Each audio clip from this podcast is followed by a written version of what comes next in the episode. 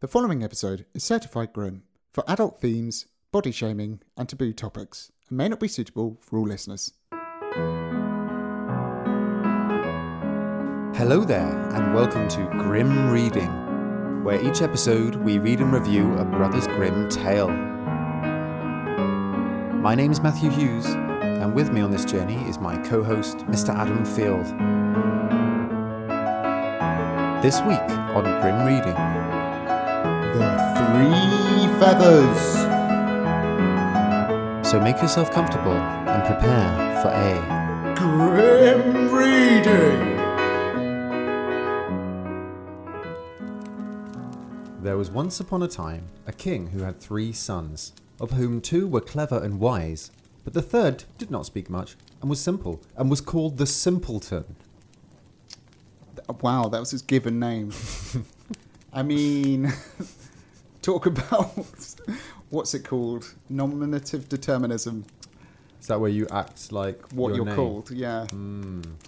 When the king had become old and weak and was thinking of his end, he did not know which of his sons should inherit the kingdom after Hmm. him. And then he said to them, Go forth, and he who brings me the most beautiful carpet shall be king after my death. Oh, he's gone for the classic carpet test. Of course. What was I thinking? That that's how you choose.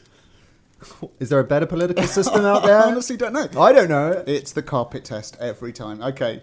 and that there should be no dispute amongst them, he took them outside his castle, blew three feathers in the air, and said, You shall go as they fly. One feather flew to the east, the other to the west, but the third flew straight up and did not fly far, but soon fell to the ground. And now one brother went to the right, the other to the left, and they mocked Simpleton, who was forced to stay where the third feather had fallen. That's difficult for you to say. um that's a bit harsh, isn't it? Why does he get that one? He's the Simpleton. Yeah. They're like, stupid simpleton, you have to stay where you are because the feather's just gone straight up and fallen right back down where they yeah. are. You- Can you imagine throwing three feathers up and then two just going up in the opposite directions? That's definitely how it works. He sat down and was sad. Then, all at once, he saw that there was a trap door close by the feather. Hello. He raised it up, found some steps, and went down them. And then he came to another door, knocked at it, and heard somebody inside calling. Little green maiden small, hopping here and there. Hop to the door and quickly see who's there. Ribbit. Sorry, did you say ribbit? Maybe. Hang on a second. Hang on. Well, hang on Whoa. now. Well, hang on now. Who's this little green maiden? The door opened, and he saw a great fat toad sitting, and round about her a crowd of little toads. The fat toad asked what he wanted. He answered, I should like to have the prettiest and finest carpet in the world. Then she called a young one and said, Little green maiden small, hopping here and there. Hop quickly and bring me the great box here. Rabbit, The great box. yeah, bring my great box here. Yep. The young toad brought the box, and the fat toad opened it, and gave Simpleton a carpet out of it, Whoa. so beautiful and so fine that on the earth above none could have been woven like it. Then he thanked her and ascended again. Um, Following? had he ingested anything prior to this experience? Did this happen? Is this real? This is real. This really This is no, happened. no dream, Whoa. no crazy night. He's got a magical toad carpet. Yeah. Wow. Lucky boy. Whoa. So he's got the, the most amazing carpet ever, which is what the test was. Yeah. And he's uh, he's gone uh, back up Back to the up earth to above. ground level, yep. The other two had, however, the, the older brothers, looked on their youngest brother as so stupid that they believed he would find and bring nothing at all. Why should we give ourselves a great deal of trouble to search? said they, and got some coarse handkerchiefs from the first shepherd's wives whom they met, and carried them home to the king. What, that is not. That, that's not what you asked for, guys. The most beautiful carpet. Yeah, they they're arrogant, Adam. He's pro- he'll, be, Yeah. he'll be fine with a hanky. Yeah. Uh, no. At the same time, Simpleton also came back and brought his beautiful carpet. And when the king saw it, he was astonished and said, If justice be done, the kingdom belongs to the youngest.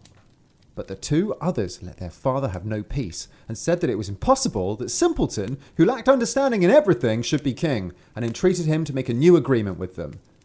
Then the father said, He who brings me the most beautiful ring shall inherit the kingdom. Whoa. I thought we had a deal. Yeah. But the brothers there, they've been badgering him. Dad, for God's sake, Dad, don't give it to Simpleton. And he's relented and set up a new challenge. He really is weak. And uh, and he led the three brothers out again, and he blew the feathers into the air, uh, which they were to follow. The two eldest again went east and west, and Simpleton's feather flew straight up and fell down near the door into the earth again. So same as before. Then Simpleton went down again to the fat toad and told her that he wanted the most beautiful ring. She at once ordered her great box to be brought and gave him a ring out of it, which sparkled with jewels and was so beautiful that no goldsmith on earth would have been able to make it. Whoa, really? She's got a super box. This is this the same box that just magically Same produces box. stuff? Yes, the wow. Fat Toad's magic box. Wow, Weird sentence. that's a very weird sentence. The two eldest laughed at Simpleton for going to seek a golden ring. They gave themselves no trouble, but knocked the nails out of an old ring from the harness of a carriage horse and took it to the king. But when Simpleton produced his golden ring, his father again said, The kingdom belongs to him.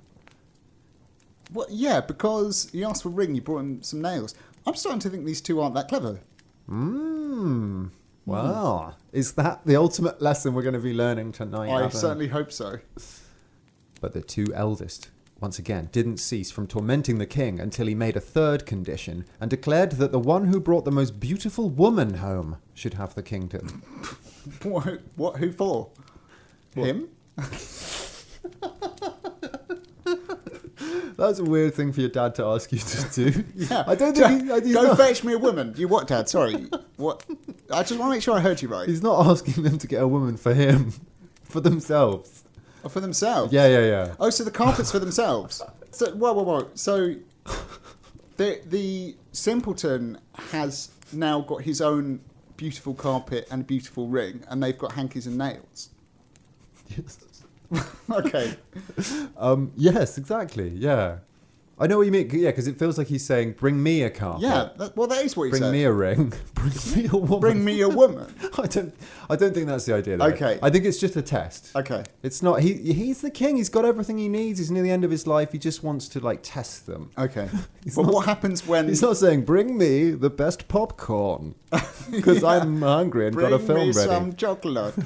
uh, uh, y- but what happens to the things when he's done with them? I, d- I d- I don't know. 'Cause- okay. I can't help you. Okay. Okay. We'll that's find out. Oh. for that's that's for the four feathers. The next story. I like this franchise.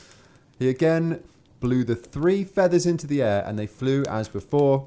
So one east, one west. Simpleton, without more ado, went down to the fat toad and said, I am to take home the most beautiful woman. Oh, answered the toad, the most beautiful woman. She's not at hand at the moment, but you shall still have her. She gave him a yellow turnip. Oh, that's almost the same, isn't it? It's so close. I haven't got a beautiful woman, but I got an old Can I turnip. interest you in this turnip? Well, go on then. Oh, no, no, no. The yellow turnip had been hollowed out and six mice were harnessed to it. Hope. Oh, I get it now. Oh, I get it now. Oh, It's improving by the second. Yeah. Then Simpleton said quite mournfully, What am I to do with that? The toad answered. Just put one of my little toads into it. Then Simpleton seized one at random out of the circle and put it in the yellow coach. But hardly was she seated in it than she turned into a wonderfully beautiful maiden, and the turnip into a coach, and the six mice into horses. So he kissed her and drove off quickly with the horses and took her to the king. His brothers came afterwards. They had each given themselves no trouble at all to seek beautiful girls, but had brought with them the first peasant women they chanced to meet. When the king saw them, he said, After my death, the kingdom belongs to my youngest son. But the two eldest deafened the king's ears with their clamour. We cannot consent to simpletons being king! And demanded that the one whose wife could leap through a ring which hung in the centre of the hall should have the kingdom. They thought, the peasant women can do that easily. They're strong enough. But the delicate maiden will jump herself to death. What is going on? What? Did I lose you at yellow turnip? Or are you Yeah. are you alright? Well, I'm not really okay. Um, they're making women jump through a ring. That's really weird. I don't. Now you know why you wanted the women. um, yeah, that's weird, isn't It's it? really weird. That's weird. Do you have a ring just hanging in your hall for uh, people to jump through? That would be telling. Um, but no, it would be the answer. So you see the situation. So the king said, like, yeah, Simpleton's going to be king. They're like, no, no, no, no. We're going to set up a competition. Hmm. There's a ring in the middle of the hall. Make the women jump through it. And they This thought is so the bad. strong peasant women will be able to do it, and the delicate maiden Little will. do they know, but Simpleton's got a magic toad woman. The aged king agreed to this. So the king's like, okay. You know, it seems sounds sensible to that me. Sounds fun. That's, that's a really clever system, boys. I'll just sit here. With my popcorn and my carpet. okay, take it away, boys. He's like, I'm just going to rule the kingdom, sort out the taxes and stuff. You make these women you jump set through. up hoops. a. okay. I'm doing fiscal policy. oh dear. Then the two peasant women jumped and jumped through the ring, but were so stout that they fell and their coarse arms and legs broke in two. So, wait, what? Wait, wait, wait, wait, wait, wait. They wait. broke in their arms and legs, and then the pretty maiden, whom Simpleton had brought with him, sprang and sprang through as lightly as a deer, and all opposition had to cease. So he received the crown and has ruled wisely for a length of time. The end.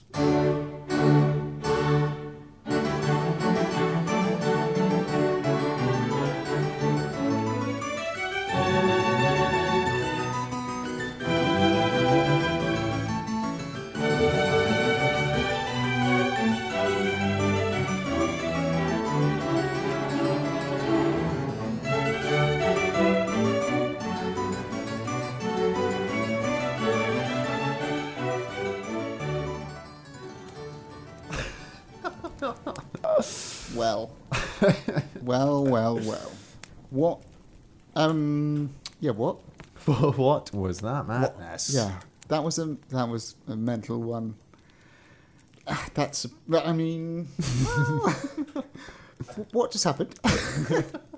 Well, I think first thing uh, I'd like to say is one thing that's happened is we've got an excellent new ending.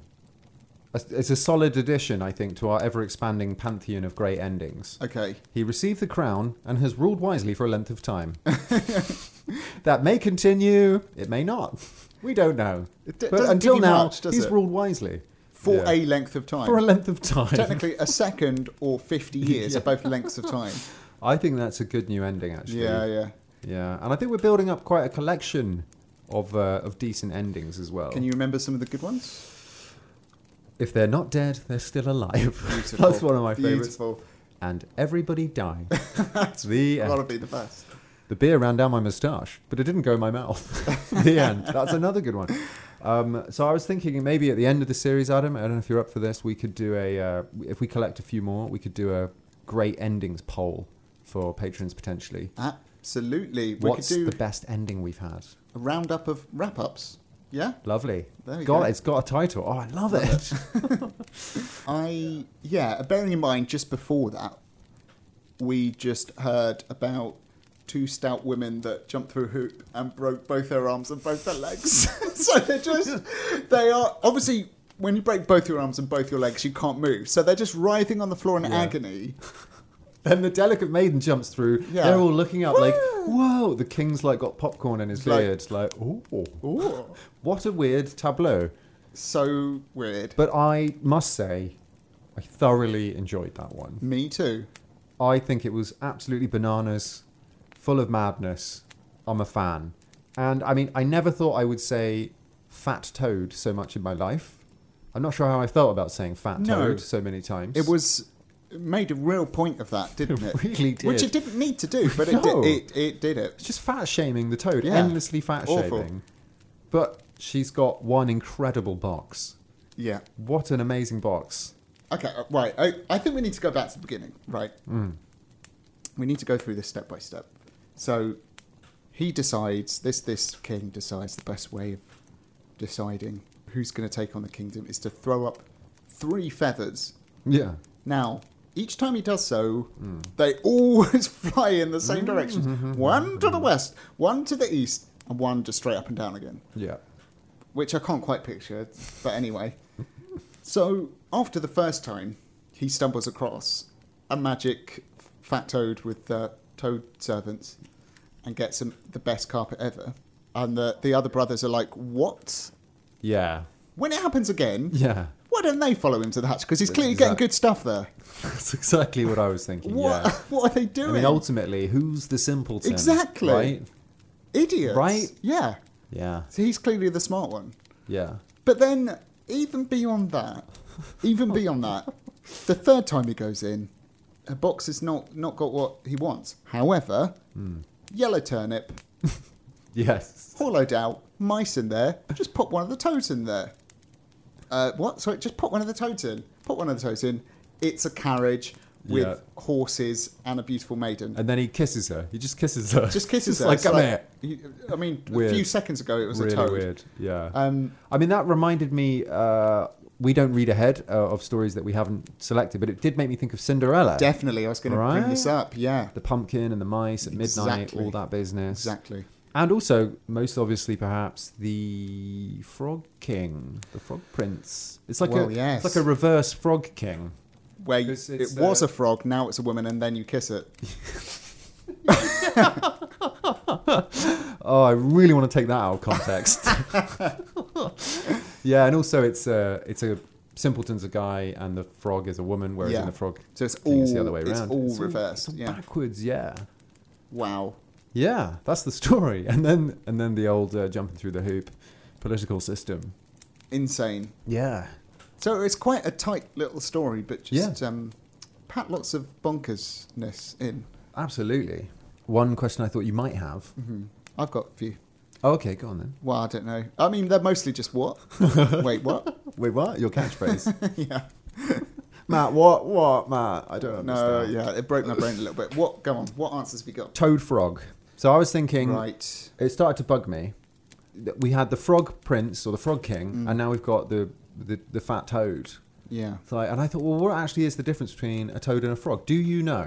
Because I've looked this up and it was surprising. Okay, I don't uh, really on like a biological level, but I think if I were to look at them, Yeah. a toad would have like a lumpy back. Yes, bumpy skin, Yeah, rough, dry, bumpy skin, sort of stout legs. yeah, Uh, whereas frogs are sleek and smooth, uh, and they look kind of wet, and they've got long limbs. Yeah. and they hop around. Whereas toads crawl; they don't hop. right. Yeah, I imagine frogs being more sort of nimble in that way. Yeah, But scientifically speaking, all toads are technically frogs.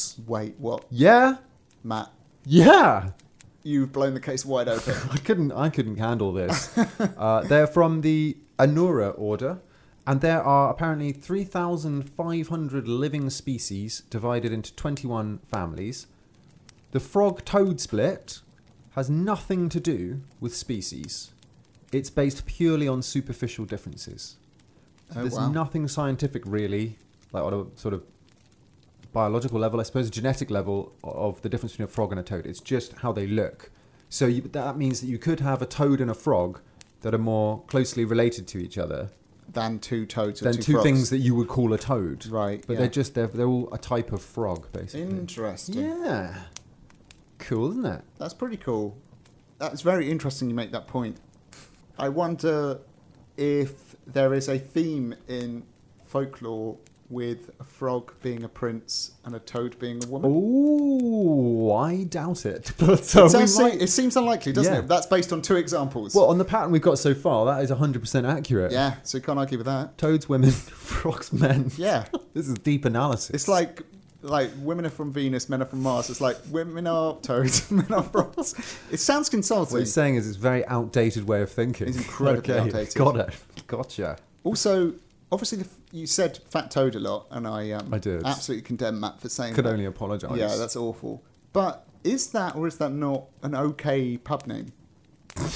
I did not think that's where you were going. I- Is Um, that acceptable? Because obviously it sounds bad if you call anything fat, but The fat the toad. fat toad. fi- It's like fat duck is a restaurant, right? So the Oh, yeah. fat toad could be a pub. It's yeah. The fat toad. I'm I'm hearing more sort of craft beer in a can called the Fat Toad, Uh, Okay, m- rather than a pub. rather than establishment. actual like sort of you know wooden pub sign fat toad. called the Fat Toad. It- Your favourite oh, watering it's- hole? Come on, it's I'm growing on warming you. to it. Yeah, yeah. Ah. I mean, nothing will ever beat. This won't make any sense to non patrons, but in our patron only podcast, Yeah. we had a fable called The Thirsty Pigeon, which I mean- we all agreed, me and Adam, that is the best pub name of all time, and I think we made a solemn vow that if Yeah. we ever open a pub, we'd call it the Thirsty Pigeon. Absolutely, that commitment still stands. That is an incredible pub name. The Thirsty Pigeon. I guess the Fat Toad is like a gastro pub, Yeah. and the Thirsty Pigeon's just your local watering hole. Absolutely, yeah. Yeah. You don't get food there. You you get maybe a packet of crisps. Absolute max. Some pork scratching, Yeah, yeah. some toad scratching. While you drink a pint of sort of room temperature ale. How beautiful can a carpet be? I mean, it's a carpet. Well, you know what, there, Adam. I'm going to very cleverly answer that question in a very long-winded way, Oh, okay. and go go a little bit deeper. Deeper So it in the might sound like carpet. I'm ignoring that question, but I'm not. I'm going to bring it back round. Okay. Okay. So the magic toad helper uh, with a special box is obviously the part of the story that stands out, but the story is called the Three Feathers, Mm-hmm. not the Toad Princess. Essentially, the Brothers Grimm are drawing our attention to that by titling it this way, and this aspect really did seem to fire their imaginations. And in their annotations for the story, the Brothers Grimm have a few things to say on the idea of uh, throwing the feathers up and seeing where they land from folk culture. They write that in Bavaria there is a common proverb among those looking to till new lands I will blow a feather, and where it flies, I will follow. And likewise in Hesse, their home region, they say there's another common expression Which way will that man blow his feather? Whither will he go? So they found Germanic expressions that use the idea of where's the feather going to blow. They also picked up on the fact that entrusting your destiny to fate was a part of the Norwegian Viking settlement of Iceland. Oh, interesting. So I'll read from their annotations here. A similar custom was observed by the discontented Norwegians who left their fatherland under Harald Fairhair and emigrated to Iceland. It frequently happened that on approaching the island, the captain threw overboard a piece of a chair which usually stood in the place of honor in the house. This fragment was adorned with a carving of the head of Thor or some other god, and the leader chose the place where it drifted to shore as the central point of tract of land of which he was about to possess himself. So just to break that down, Okay. I've, I've heard about this before. Yeah. So how does it work? Well, a good way to explain it is that the, the legend behind the founding of Reykjavik, which is the capital city of Iceland, Uh-huh.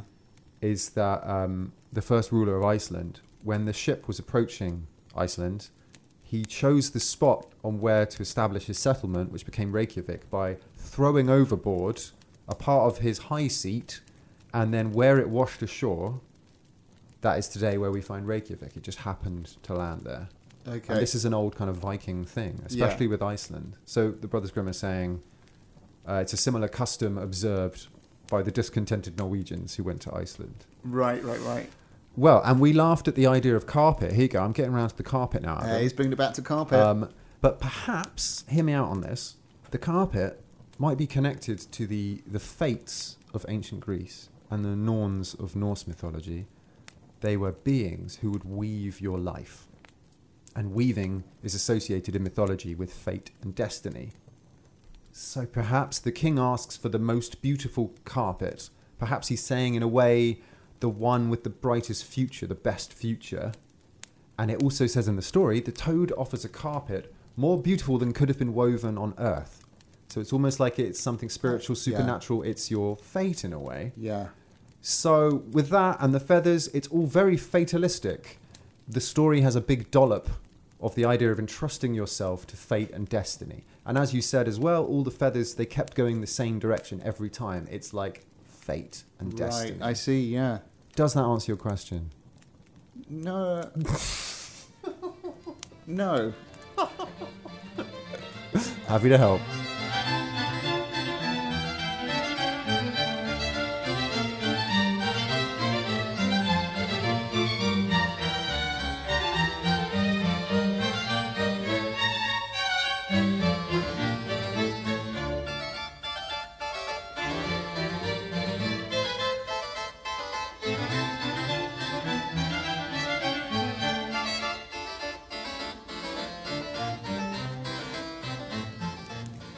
The Three Feathers appeared in the second edition of the Brothers Grimm fairy tales in 1819.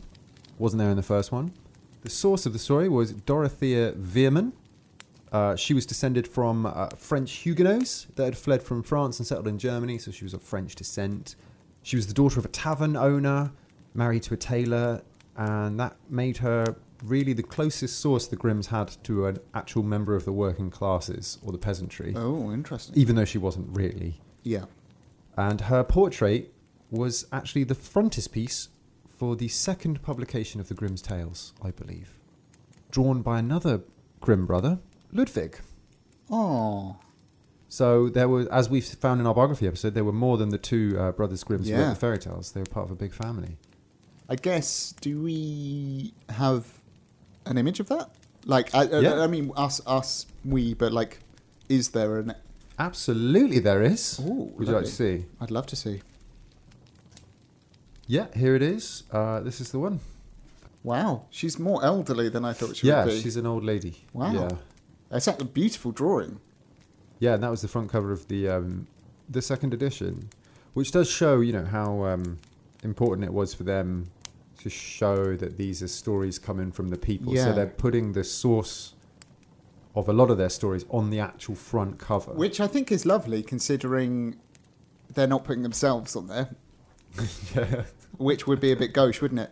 So that's nice. And actually, talented family. That's a very good uh, Yeah. illustration, isn't it? Yeah, and I Beautiful. think Ludwig ended up as a professor of art at the like art academy in Kassel. I Oh, wow. think I don't quite remember. Maybe I, I just need to listen to our biography episode. Yeah, you do. But something like that.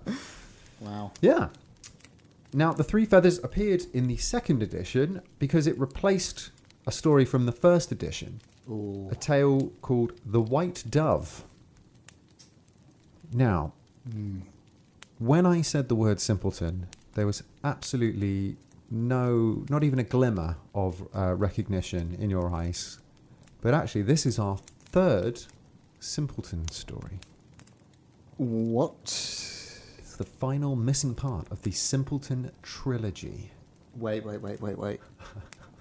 I've heard parts one and two of the Simpleton trilogy. You have, Well, okay. I don't remember this. clearly. What is going on? I don't even trust my own memory. Uh, What's part one and part two? In the fairy tale book, the order is as follows The queen bee, Right. I thought this had similarities to the Queen Bee, actually. the three feathers is the second one, and the final installment of the simpleton trilogy is The golden goose. Right. all three of those stories have very similar setups and trajectories. They're all stories that have three brothers. The youngest is called Simpleton or Dumbling, and then each time Simpleton wins the hand of the princess. Right. So, as I said, there was originally a fourth Simpleton story called The White Dove, but they erased it after the first edition. So it's it's not a quadrilogy; it's just a trilogy. Tragic.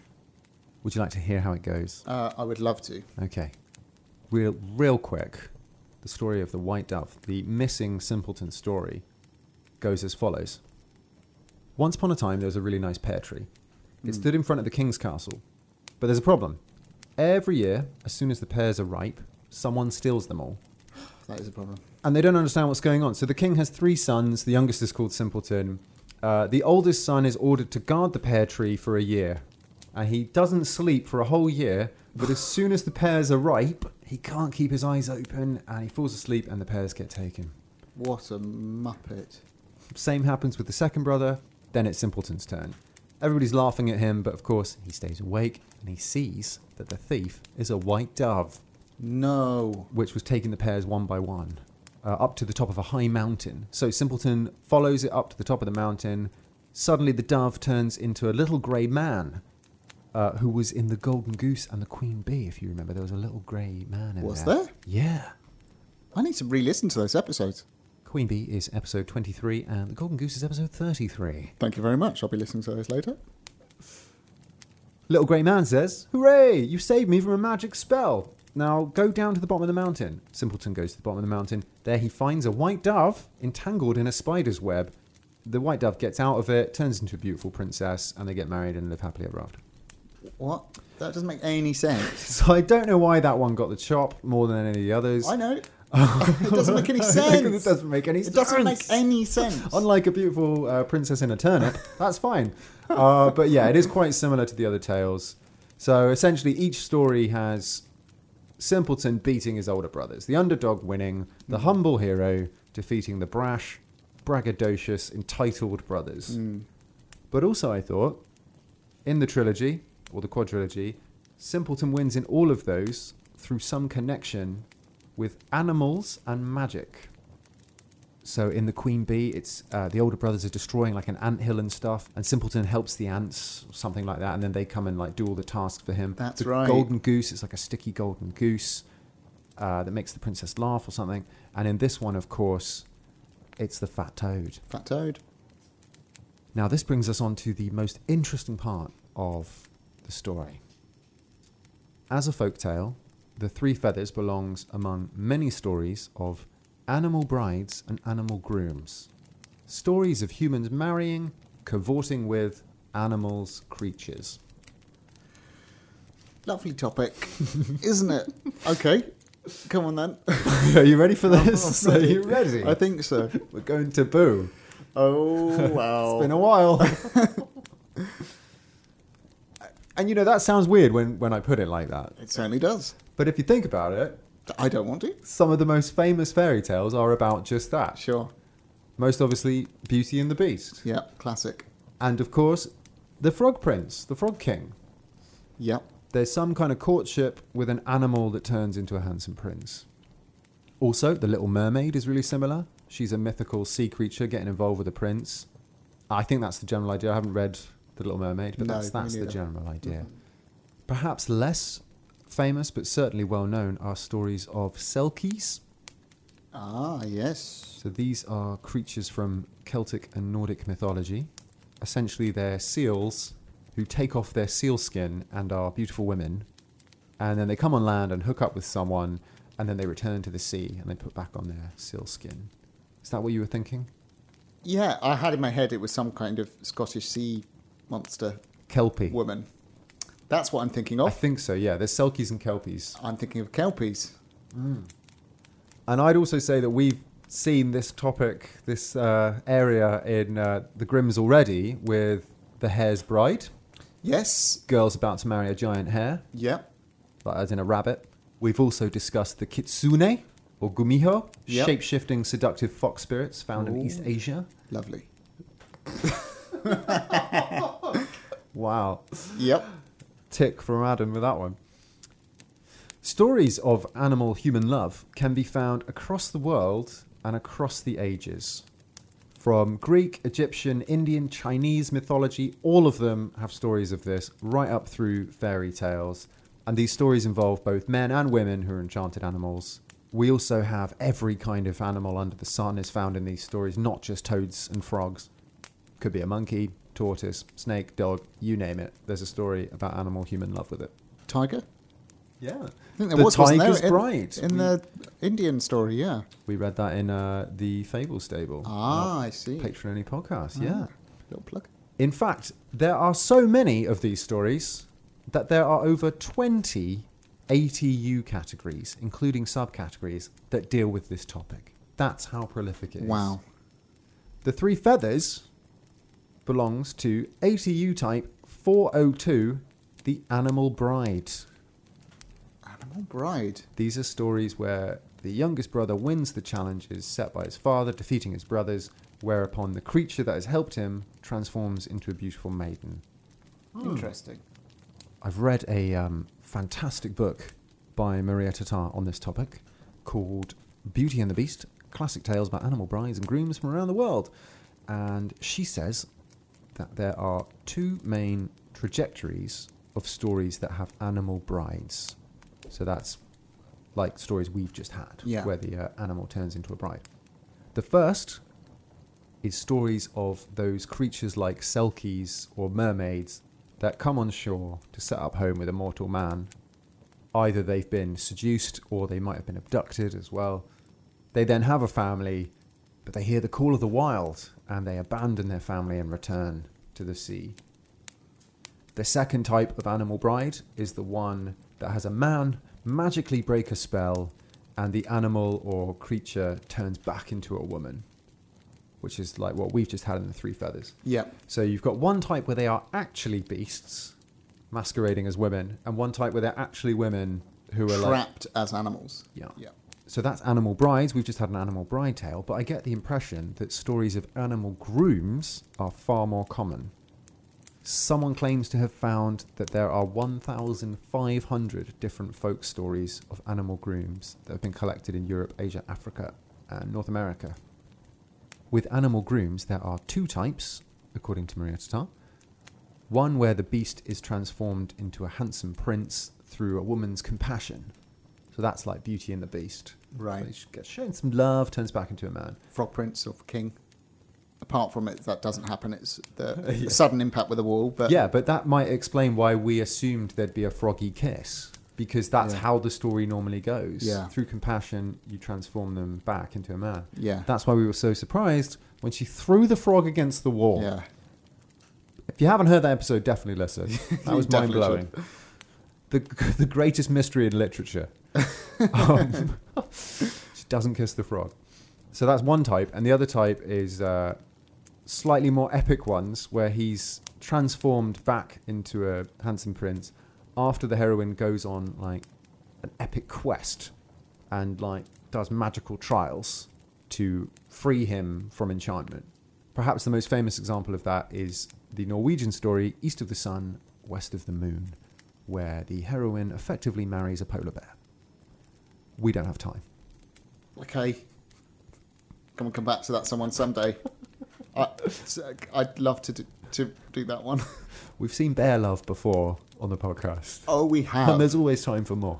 but not right now. Okay, another time. So yeah, so uh, that's kind of an overview of um, animal-human love stories. But why why is this? Why do we have these? Very strange, right? I mean, it's really weird. It's sort of, it's sort of like best if you don't think about it too much.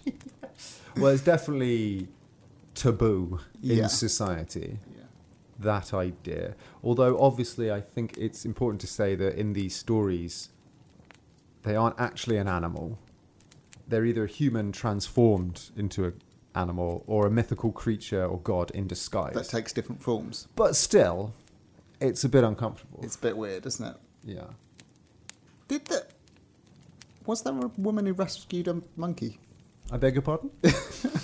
There was a woman who rescued a monkey in one of the you just said the stories. same we- thing again. There, uh, one from the uh, Thousand and One Nights oh, yeah. with a transformation chase sequence. Again, that's in our patron only Oh, I podcast. keep sa- that- I'm- This Oh. is not intentional. It's so exclusive. you're really missing out if you're not listening to that. So, you know, what's going on here? Well, I've, I've tried to have a look for you to kind of work out why this may be the case that we have so many of these types of stories. I appreciate that. I hope I've got some answers. I, I hope so too. First of all, perhaps it's something to do with desire that these stories are speaking of, showing like the base nature of attraction, something primitive, primal urges that are represented by animals. Mm-hmm. There's a sense of binary opposites in these stories as well. So if you think of Beauty and the Beast, you've got the ugly and the beautiful, literally, Beauty and the Beast Yep. the tame, the untame, the base, the refined, rationality and intuition, attraction and disgust. Perhaps these stories tap into the contradiction in feelings that arise with love and desire. Okay. Toad and the Simpleton. Opposites. Perhaps also there's something of the transformative in there. yeah. Love, marriage transforms the wild into the tame, or the ugly into the magnificent and special. Absolutely. Love conquers all. There are more theories along these lines, but I, I thought that's probably all you can stomach, and by the look on your face, I was right. Yeah. Okay, let's move on. Yep. Um, if we consider as well that fairy tales are windows into the past, they are oral stories that are told and retold down the ages. They evolve, but they also maintain remnants of the original DNA, echoes of the earliest tellings of these stories. Does that make sense? Yeah, I think so. And therefore, if you follow the thread to the beginning, some believe, including the Brothers Grimm, that fairy tales contain elements of ancient religious rituals. So, perhaps having a profusion of marrying animal stories or people enchanted as animals reflects beliefs in shape shifting animal deities that was believed in by different tribes and clans Wow. thousands of years ago. Or perhaps there's some kind of courtship ritual, marriage ritual, or religious ceremony, or something totemic around this. Yeah. And indeed, the oldest kind of pagan religions that we know about, say Greek mythology, there are lots of stories of um, humans and gods in an animal shape in congress, shall we say. You can say that if you want. Does that make sense? So the oldest religions we do know about, pagan religions, we do have stories of this kind of thing. Yeah. So perhaps going back even further, those uh, ideas are deeply embedded in their religious life. Yeah. More evidence for the idea of uh, echoes of a pagan past. The world in fairy tales is imbued with magic and animism, as we've seen, right? So Yeah. in- inanimate objects can have agency, things can transform. Magic is everywhere and it doesn't even merit comment. Simpleton wasn't surprised when the fat toad was No. getting out of box and talking to him. He didn't faint and collapse. Yeah. No. And so it is argued quite strongly by some that perhaps there's an echo of a pagan animistic past that we see evident in oral folk tales, fairy tales. And thus, therefore, so too is the animal spouse. That is an echo of a, an old belief. Interesting. If I were to ever produce a Celtic folk album, Oh, yeah. it would be called Echoes of a Pagan Past. Whoa. Beautiful, right? Flying off the shelf, that would be. Oh, yeah. Who's not going to buy that? Come on. Echoes of a Pagan Past by Adam Field. Yeah. Beautiful, right? I want to. Can I pre order that? You can. You'll be waiting a while, but you can.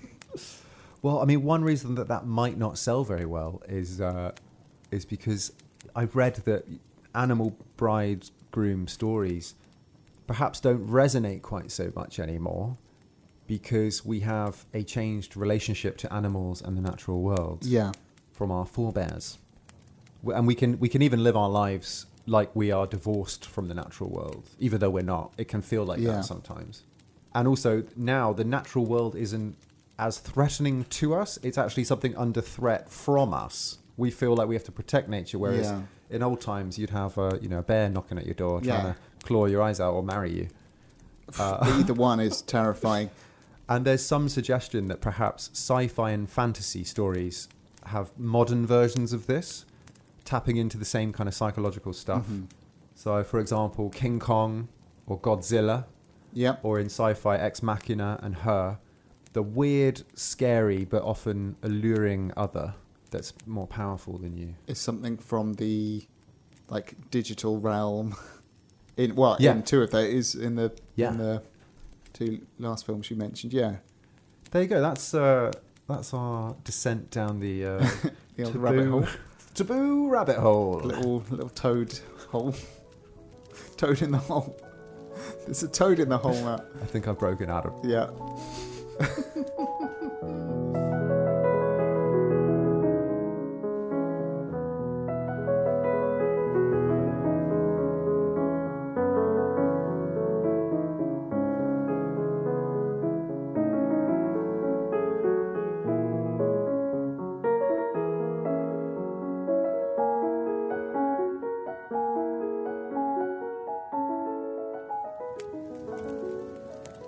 just to say, this has also cemented something else for me too. Last month, we released our first ever special episode, The Pied Piper. Uh, that's available uh, to patrons of $5 upwards, and you can also buy the episode at payhip.com slash grimreading. And I think that I'd like our next special episode to be Beauty and the Beast. Ooh, it's a big one. It's a big one. It's such a famous story. Animal bridegrooms are such a like big part of the folk world, and that would give us a chance as well to look at some more uh, crazy uh, stories from that world, uh, which could be quite interesting. That could be fun. So uh, yeah, for now though, I, I think it's high time to give our verdicts on the uh, the three feathers. I think so too. Did you enjoy it? I did enjoy it. relatively succinct, wasn't it? It's not. Hmm. Would you say it's on the. If it were to be like sort of short, medium, or long, what would you say it is? Medium? Medium, Me- sorry. medium to short. medium, short, yeah. Yeah. That's how I like my stories done. medium short, medium rare. I uh, am a little bit uh, broken by this episode. Would you like me to take you by the hand? yeah, why not? I can tell you the scores you gave to the other two simpleton stories, and that might help uh, guide you a little Absolutely, bit. yeah. So, the Queen Bee, Queen bee, yeah. you gave a 7.5, and the Golden Goose, you gave a 6.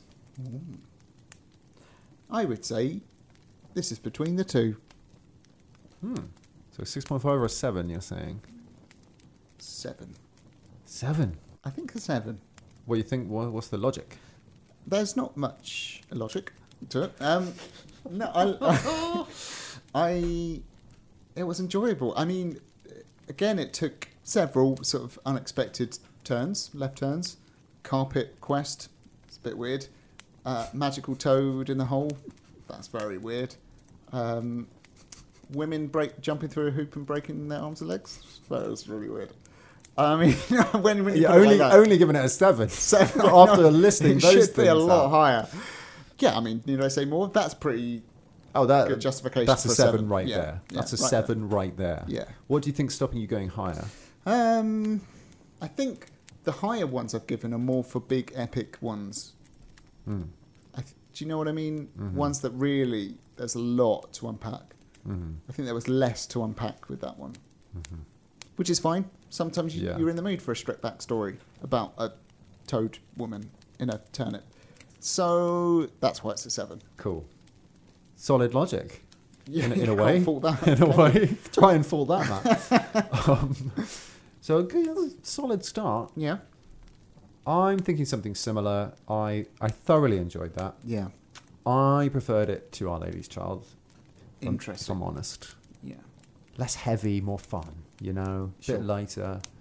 Uh, I think it's probably one of my favourite Simpleton stories for the reasons you listed. However, the fat toad, I, I, I didn't like constantly having to say fat toad. It's a bit unnecessary, isn't Yeah. it? So that'll just that'll just knock it down a peg. Yeah. Okay. But apart from that, really enjoyed it. Good Yeah. fun. Uh, I was glad to remind you of the Simpleton uh, saga that you've totally forgotten about. Totally forgot about that. Dumbling. I remember when we did the Golden Goose, I was like, Adam, you found another trilogy, and you were like, yeah. And then it, we just never picked the uh, this story. I think I even told you the the final one was called the Three Feathers. I just forgot about it. That totally got forgotten. So it's a nice surprise. surprising trilogy. Yeah. So I'm thinking I gave the Queen Bee 6.5 and the Golden Goose 5.5. And I think I just said that this is my favourite, maybe? Yeah, you did. So, So I, I'm thinking 6.5. I don't quite know if I'm willing to go up to a 7. I think it would be 7, but repetitively saying Fat Toad has knocked it down 6.5. okay, so that's half a point's worth that's been knocked off by that. Yeah. Okay. So uh, Respectable 6.5. I think yeah, and I think I think the justification f- behind six point five is literally just the tableau of king with popcorn in his beard, that wasn't in the story. two yeah it was two brothers looking up at a ring on the ceiling with a woman jumping through it, and then two uh, peasant women with broken arms and legs below Yeah. them. Just that just that freeze frame That That's is 6.5's a 6.5 worth. Yeah. right there already. yeah. Can't So, argue with uh, that logic. So I've given six point five. You went seven. 13.5 out of 20. Not bad. Not bad at all. Not bad. Well, I'd say this uh, this series is off to a pretty good start. I've enjoyed those two stories. I totally agree with you. Yeah, Wow, lucky us. lucky us. But what's next then? Well, yeah. I mean, yeah. Unfortunately, uh, it's about to go severely downhill. Next time we got a story called "The Good Bargain," Uh huh. uh, and an early warning: not going to be an especially fun episode. Uh, it's going to be quite uncomfortable. So, if you just want fun, we'll see you in four weeks for the Little Peasant. but hopefully, it'll be interesting uh, nonetheless. You've certainly piqued my interest, Good. if made me a little uncomfortable. Okay. Well, just wait. But tonight we've had a lot of fun. We have. And before we go, I think uh, it's time to do a few more patron shout outs. Definitely. Yeah, so we've got so many lovely patrons. We uh, we thought we wouldn't read them out all at once, so we're sort of doing a few at a time. That Um, was an early idea, wasn't it? We were going to put some mu- put some epic music on, and then Adam was going to try and read all of them out, but we uh, we decided against that in the Yeah. end. So we're doing uh, a few at a time. So today we would like to thank these lovely patrons. Thank you to Lucy Hines, Timothy Rogers, Molly Margaret, Lev, Matthew Knight, Robert Boyle, Julia Larmore, Anne O'Mahony, Katie Donadio, Nina Fern, Nick Pooley, No Time to Loose, Sean Colbath, and Sadie Labram. Welcome to the castle. Thank you. I'm, I'm sure you've been here a long time, but um, thank you so much, Thank guys. you. It means a lot. Especially no time to lose. Very clever little pun. Yeah, very to good. lose. Well, thank you very much. It's been a pleasure. It's been a joy. It's been confusing. It's been a little bit um, discombobulating would be the word, I think. Yeah. Oh, you're still here. I was just leaving. I just heard you, and I've come back. Oh, Are you sorry. talking? Yeah, I Okay. was talking. I Yeah, thought yeah, you were yeah. still there. Okay. No, no. I gotta I gotta shoot, mate. you better go. Um, Um, yeah. Well, Well, adios, amigo. see you soon. Are you still talking? Sorry, I'd gone again. Oh, okay. You're You're, still talking. Okay, okay. Okay, sorry. Right. Uh, What was it? What did you? What were you saying? No, it's no, no, that's nothing. Nothing. Okay. You should go now. All right. Um, okay. Well, All right. yeah, keep it grim. Ciao, ciao. See ya. Keep it grim. Bye. Bye. If you'd like to support the podcast, please head over to patreon.com slash grimreading to find out how, and also see the range of benefits available as a thank you from us. You can of course email us at grimreadingpodcast at gmail.com. We're on Twitter at grimreadingpod, and we're also on Instagram and Facebook at grimreading. You can find us on Podbean, podbean.com slash grimreading, and we also have a website, grimreading.wordpress.com. Keep it grim.